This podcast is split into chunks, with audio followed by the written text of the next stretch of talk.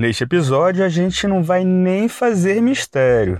Afinal, tem coisa mais legal ultimamente do que ver nossos parentes e amigos tomando vacina contra a Covid? Ah, não tem não. Dá uma alegria tão grande, né? E eu tô doido para chegar a vez da minha dose de esperança. Vem aí um episódio com ciência, história e futuro. No ar, ouve isso.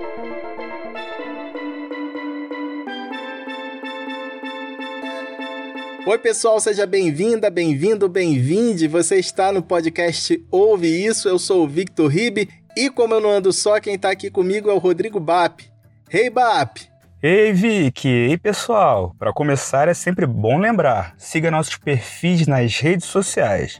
Lá você pode sugerir temas, falar com a gente e dizer o que achou dos episódios. No Twitter e no Instagram somos podcast Ouve Isso.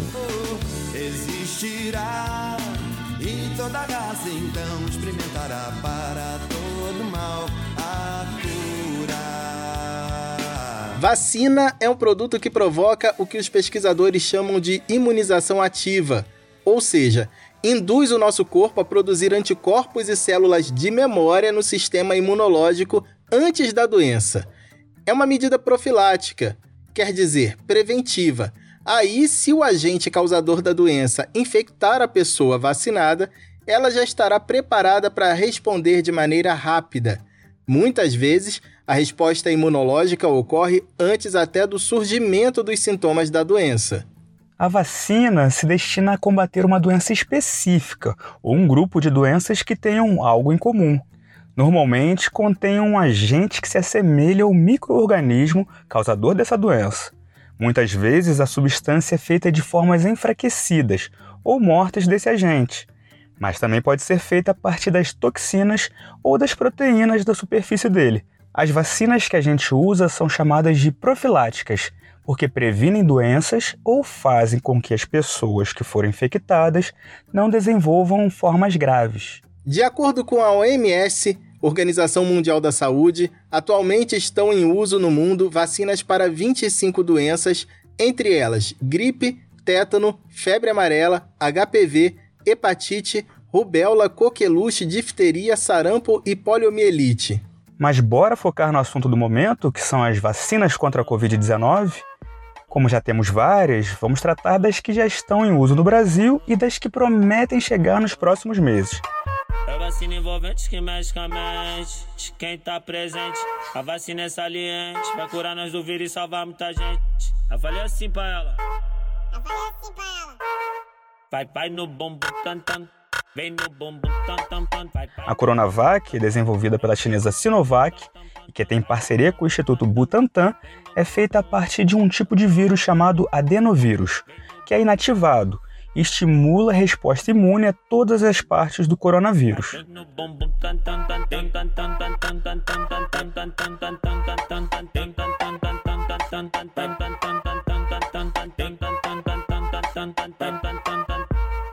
Autenticamente falando, se vacina aí, pô. Já a desenvolvida pela Universidade Inglesa de Oxford com a farmacêutica anglo-sueca AstraZeneca e que chegou ao Brasil graças à Fiocruz, é feita com adenovírus que carrega a proteína S da espícula. É aquela parte da superfície do vírus que ele usa para grudar nas células. Essa espícula lembra uma coroa, daí o nome coronavírus. Esse tipo de vacina induz uma resposta do sistema de defesa do nosso corpo que os pesquisadores consideram potente. A vacina da Janssen dos Estados Unidos está autorizada no Brasil. A previsão é que cheguem até o final do ano 38 milhões de doses. Ela que basta uma dose, né? Dose única para promover a imunidade completa, né? Não precisa de duas doses. Mas parece que vai ter uma antecipação aí de 3 milhões de doses aí para chegar. Já a Sputnik V do Instituto Gamaleya da Rússia também é feita a partir de adenovírus. E, segundo os técnicos da Anvisa, foi exatamente esse o principal problema dela. É porque, em geral, os adenovírus das vacinas são inativados e ficam inofensivos. Mas na vacina russa, ao contrário da Janssen e de outras, eles se multiplicam e os estudos feitos pelo Gamaleya não conseguiram dizer qual o potencial de multiplicação desse adenovírus. Isso dentro do corpo humano. E a que órgãos eles podem se associar, nem se podem causar alguma doença. Teve uma autorização aí para os estados do Nordeste contratarem, comprar essas vacinas, né? uma decisão recente da Anvisa. Não é uma autorização nem emergencial nem definitiva, mas foi permitido que eles comprem vacinas que já estavam negociadas antes. Enquanto isso, as vacinas da Pfizer e da Moderna, que são dos Estados Unidos, usam a técnica do DNA. Na verdade, o RNA mensageiro.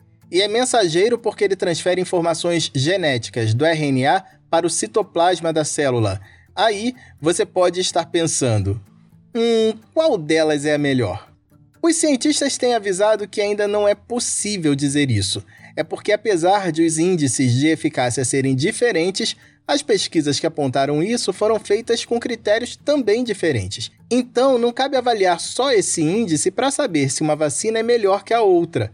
Neste momento, a melhor vacina é aquela que chegar primeiro ao nosso braço. Isso, obviamente, depois de ser devidamente aprovada pela Anvisa ou pela autoridade sanitária do país onde você ouve isso. E tem outra coisa, Vicky, os cientistas estão melhorando essas vacinas e também estão testando se dá certo aplicar a primeira dose de uma vacina e a segunda de outra. Os primeiros resultados mostraram que talvez a melhor opção seja fazer isso usando doses de vacinas feitas com técnicas diferentes. Aí o resultado poderia ser induzir respostas imunológicas diferentes, correspondente a cada tipo de vacina. Cultura e comportamento. Ouve isso. É certo que milagre pode até existir, mas você não vai querer usar. E Vic, você sabe como surgiu a vacina? Mas a palavra vacina ou a vacina em si? As duas. Mas vamos começar pela palavra. Vacina tem origem no latim, vacinae, e significa algo que é de vaca, da vaca. É uma referência à forma como foi criada. Felizmente, nossa língua deriva do latim, e isso não muda muito. Em espanhol, vaca é vaca mesmo, e vacina é vacuna. Em inglês, por exemplo, não tem nada a ver. Quer dizer, um pouquinho, só a vacina, né? Vaccine. Já vaca em inglês é cow. É verdade, muito diferente. Bom, mas voltando ao tema, a Vanessa Sardinha dos Santos publicou no portal Brasil Escola um artigo contando a história da vacina, descoberta em 1798, quando um médico inglês chamado Edward Jenner criou uma substância capaz de prevenir a contaminação por varíola. A varíola é uma infecção viral que causa febre alta, dores de cabeça e no corpo, lesões na pele e leva à morte. A varíola era uma doença antiga teria surgido na Índia e se espalhado para a Ásia, África e Europa. A primeira epidemia pode ter ocorrido há quase 2.500 anos. Foi provavelmente um surto de varíola que, no ano 430 a.C., matou um terço da população de Atenas e deu início ao declínio da civilização conhecida por ser o berço da democracia. Nos séculos 2 e 3, outra epidemia causou muitas mortes no Império Romano. E a doença persistiu, com o tempo, os europeus foram ficando resistentes, mas o vírus ainda estava ali.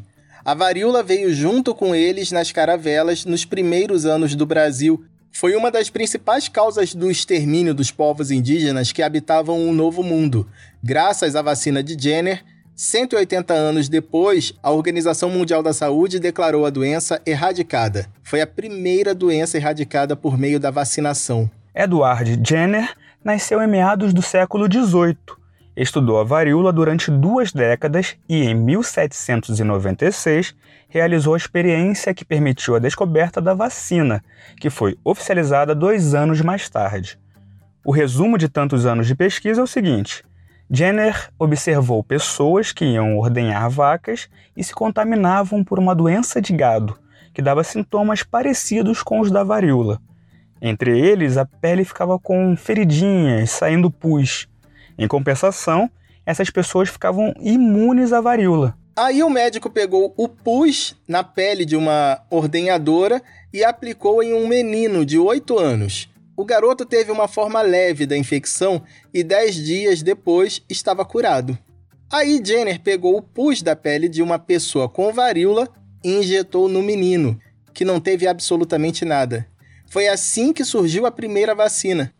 É meio nojento, né? Mas a história da medicina não tem nada de fofa. O médico repetiu esses passos com outras pessoas, publicou o estudo e em 1800 a Marinha da Inglaterra começou a imunizar os militares. Essa vacina chegou ao Brasil em 1804, trazida pelo Marquês de Barbacena.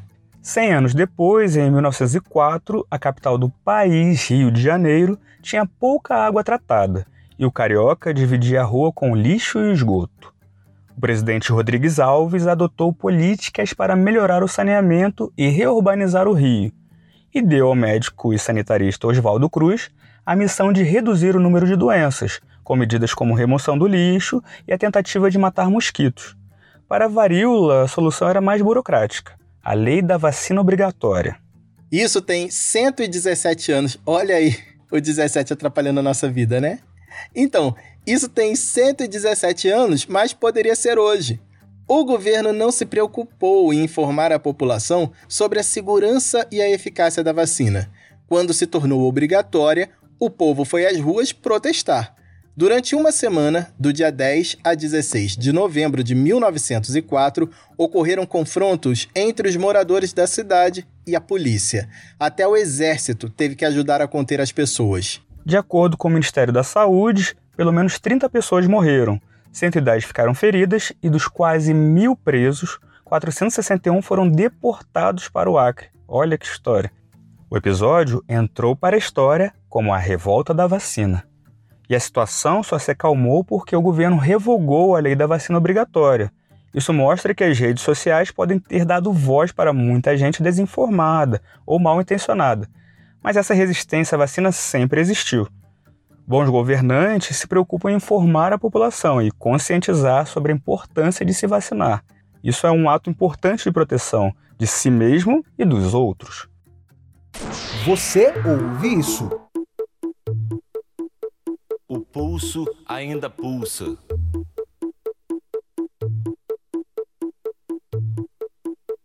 O pulso ainda pulsa. Existem diversas formas de fazer vacina. Uma bastante comum é a que usa micro-organismos que poderiam carregar a doença, mas estão inativos. Eles ficam assim após serem submetidos ao efeito do calor, da radiação, dos antibióticos ou de outros agentes químicos. Vacinas inativadas são usadas contra cólera, peste bubônica, raiva, gripe, poliomielite e hepatite A. Outra maneira comum de produzir vacinas é usar bactérias ou vírus atenuados. Antes de virar vacina, esses vírus passam por condições que desativam as propriedades que causam doenças. Algumas vezes nem é usado o vírus da doença em si, mas um parecido, menos perigoso, só para ensinar o sistema de defesas do nosso corpo a responder a essas infecções. Normalmente, essas vacinas dão imunidade por muito tempo, mas nem sempre são recomendadas para quem tem baixa imunidade. Entre as vacinas com bactérias ou vírus atenuados estão as de tifo, sarampo, febre amarela, catapora, cachumba e rubéola. Existe um tipo de vacina feita a partir de material tóxico inativo são as toxoides, como as que combatem o tétano e a difteria. Tem um outro tipo que usa subunidades de microorganismos atenuados ou inativos. Por exemplo, usa partes da proteína de um vírus. É assim que se faz a vacina contra hepatite B. Tem também as vacinas que precisam da adição de outras substâncias para dar imunidade por mais tempo. São as conjugadas. E algumas vacinas são feitas a partir de recombinação de DNA do vírus, por meio de uma levedura.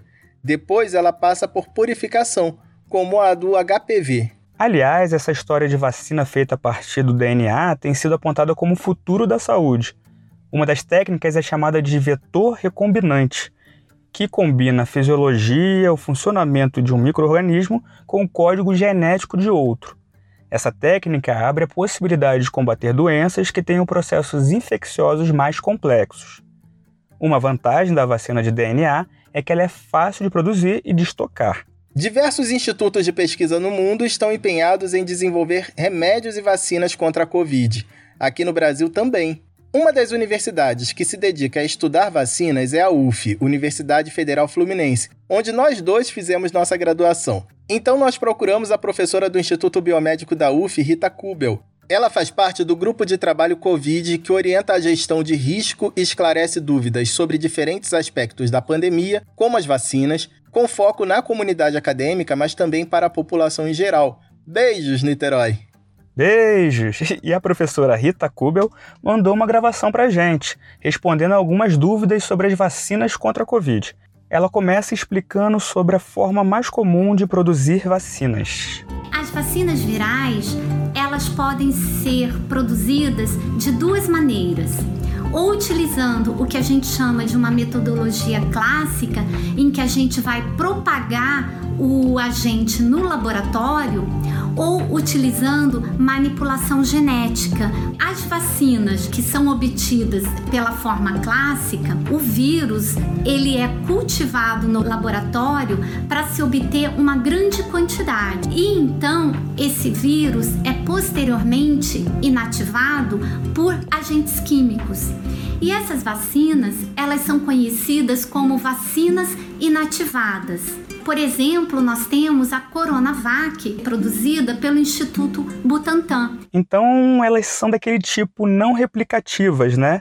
Que não se reproduzem. Elas são seguras? Todas as vacinas aprovadas para uso emergencial para prevenção da Covid-19 são vacinas não replicativas, ou seja, vacinas em que não há a multiplicação do vírus vacinal no hospedeiro. Essas vacinas, elas são altamente seguras. A professora Rita Kubel disse que esses vírus vacinais não se reproduzem. Imagino que isso limita a quantidade de anticorpos e mais para frente a gente tenha que se vacinar de novo, né? Todas as vacinas aprovadas são não replicativas. Então, não há multiplicação do vírus vacinal no organismo.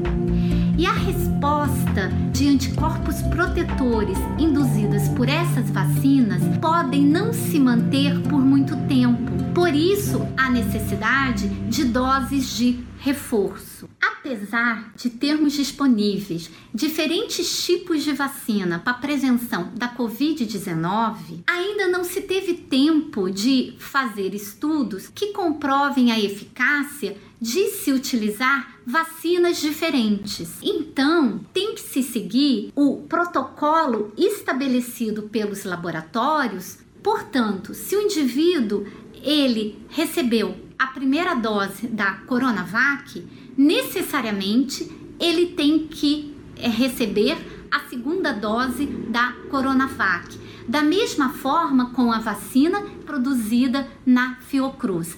Portanto, as duas doses têm que ser da mesma vacina.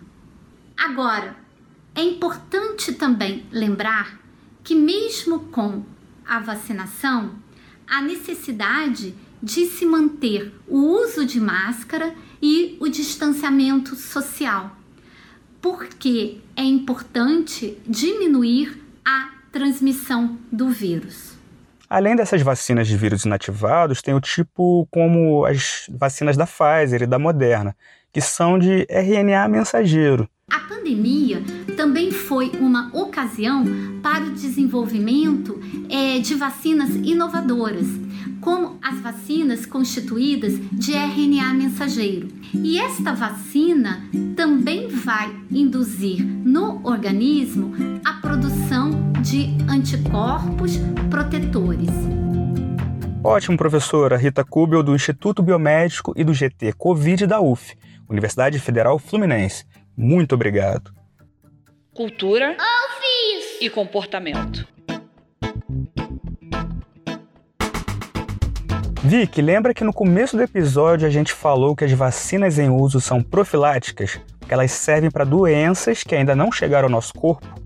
Então, nos últimos anos, cientistas têm pesquisado uma nova forma de vacinas. São as vacinas terapêuticas, para serem usadas durante o tratamento de doenças como o câncer. E se o futuro da pandemia da Covid será definido pela quantidade de vacinas que a humanidade será capaz de fabricar, e a gente espera que seja uma grande quantidade, uma outra pandemia pode estar com os dias contados. A do vírus HIV, que começou há mais de 40 anos e até hoje é cercada de tabus e preconceitos. Atualmente, duas vacinas estão em pesquisa, incluindo voluntários brasileiros. Inclusive, parece que uma delas pode levar à descoberta de vacinas para outras doenças, como a dengue. Imagina! Eu quero muito ver essa parte da história acontecer e espero que seja nesta década. Grandes pandemias derrotadas pela ciência. Para isso, a gente precisa de investimentos em ciência, tecnologia e pesquisa. Esperamos isso do governo, né? Até agora. É isso, fica aqui a nossa torcida, fica a nossa torcida também para você seguir a gente nas redes sociais e contar o que você está achando dessa temporada, sugerir temas para os próximos episódios. No Twitter e no Instagram, a nossa arroba é podcast ouve isso. Você pode procurar a gente também no YouTube, tem uns vídeos lá extras para cada episódio que a gente faz aqui. Até o próximo episódio, pessoal. Tchau, BAP. Falou, Vic, abração e até lá.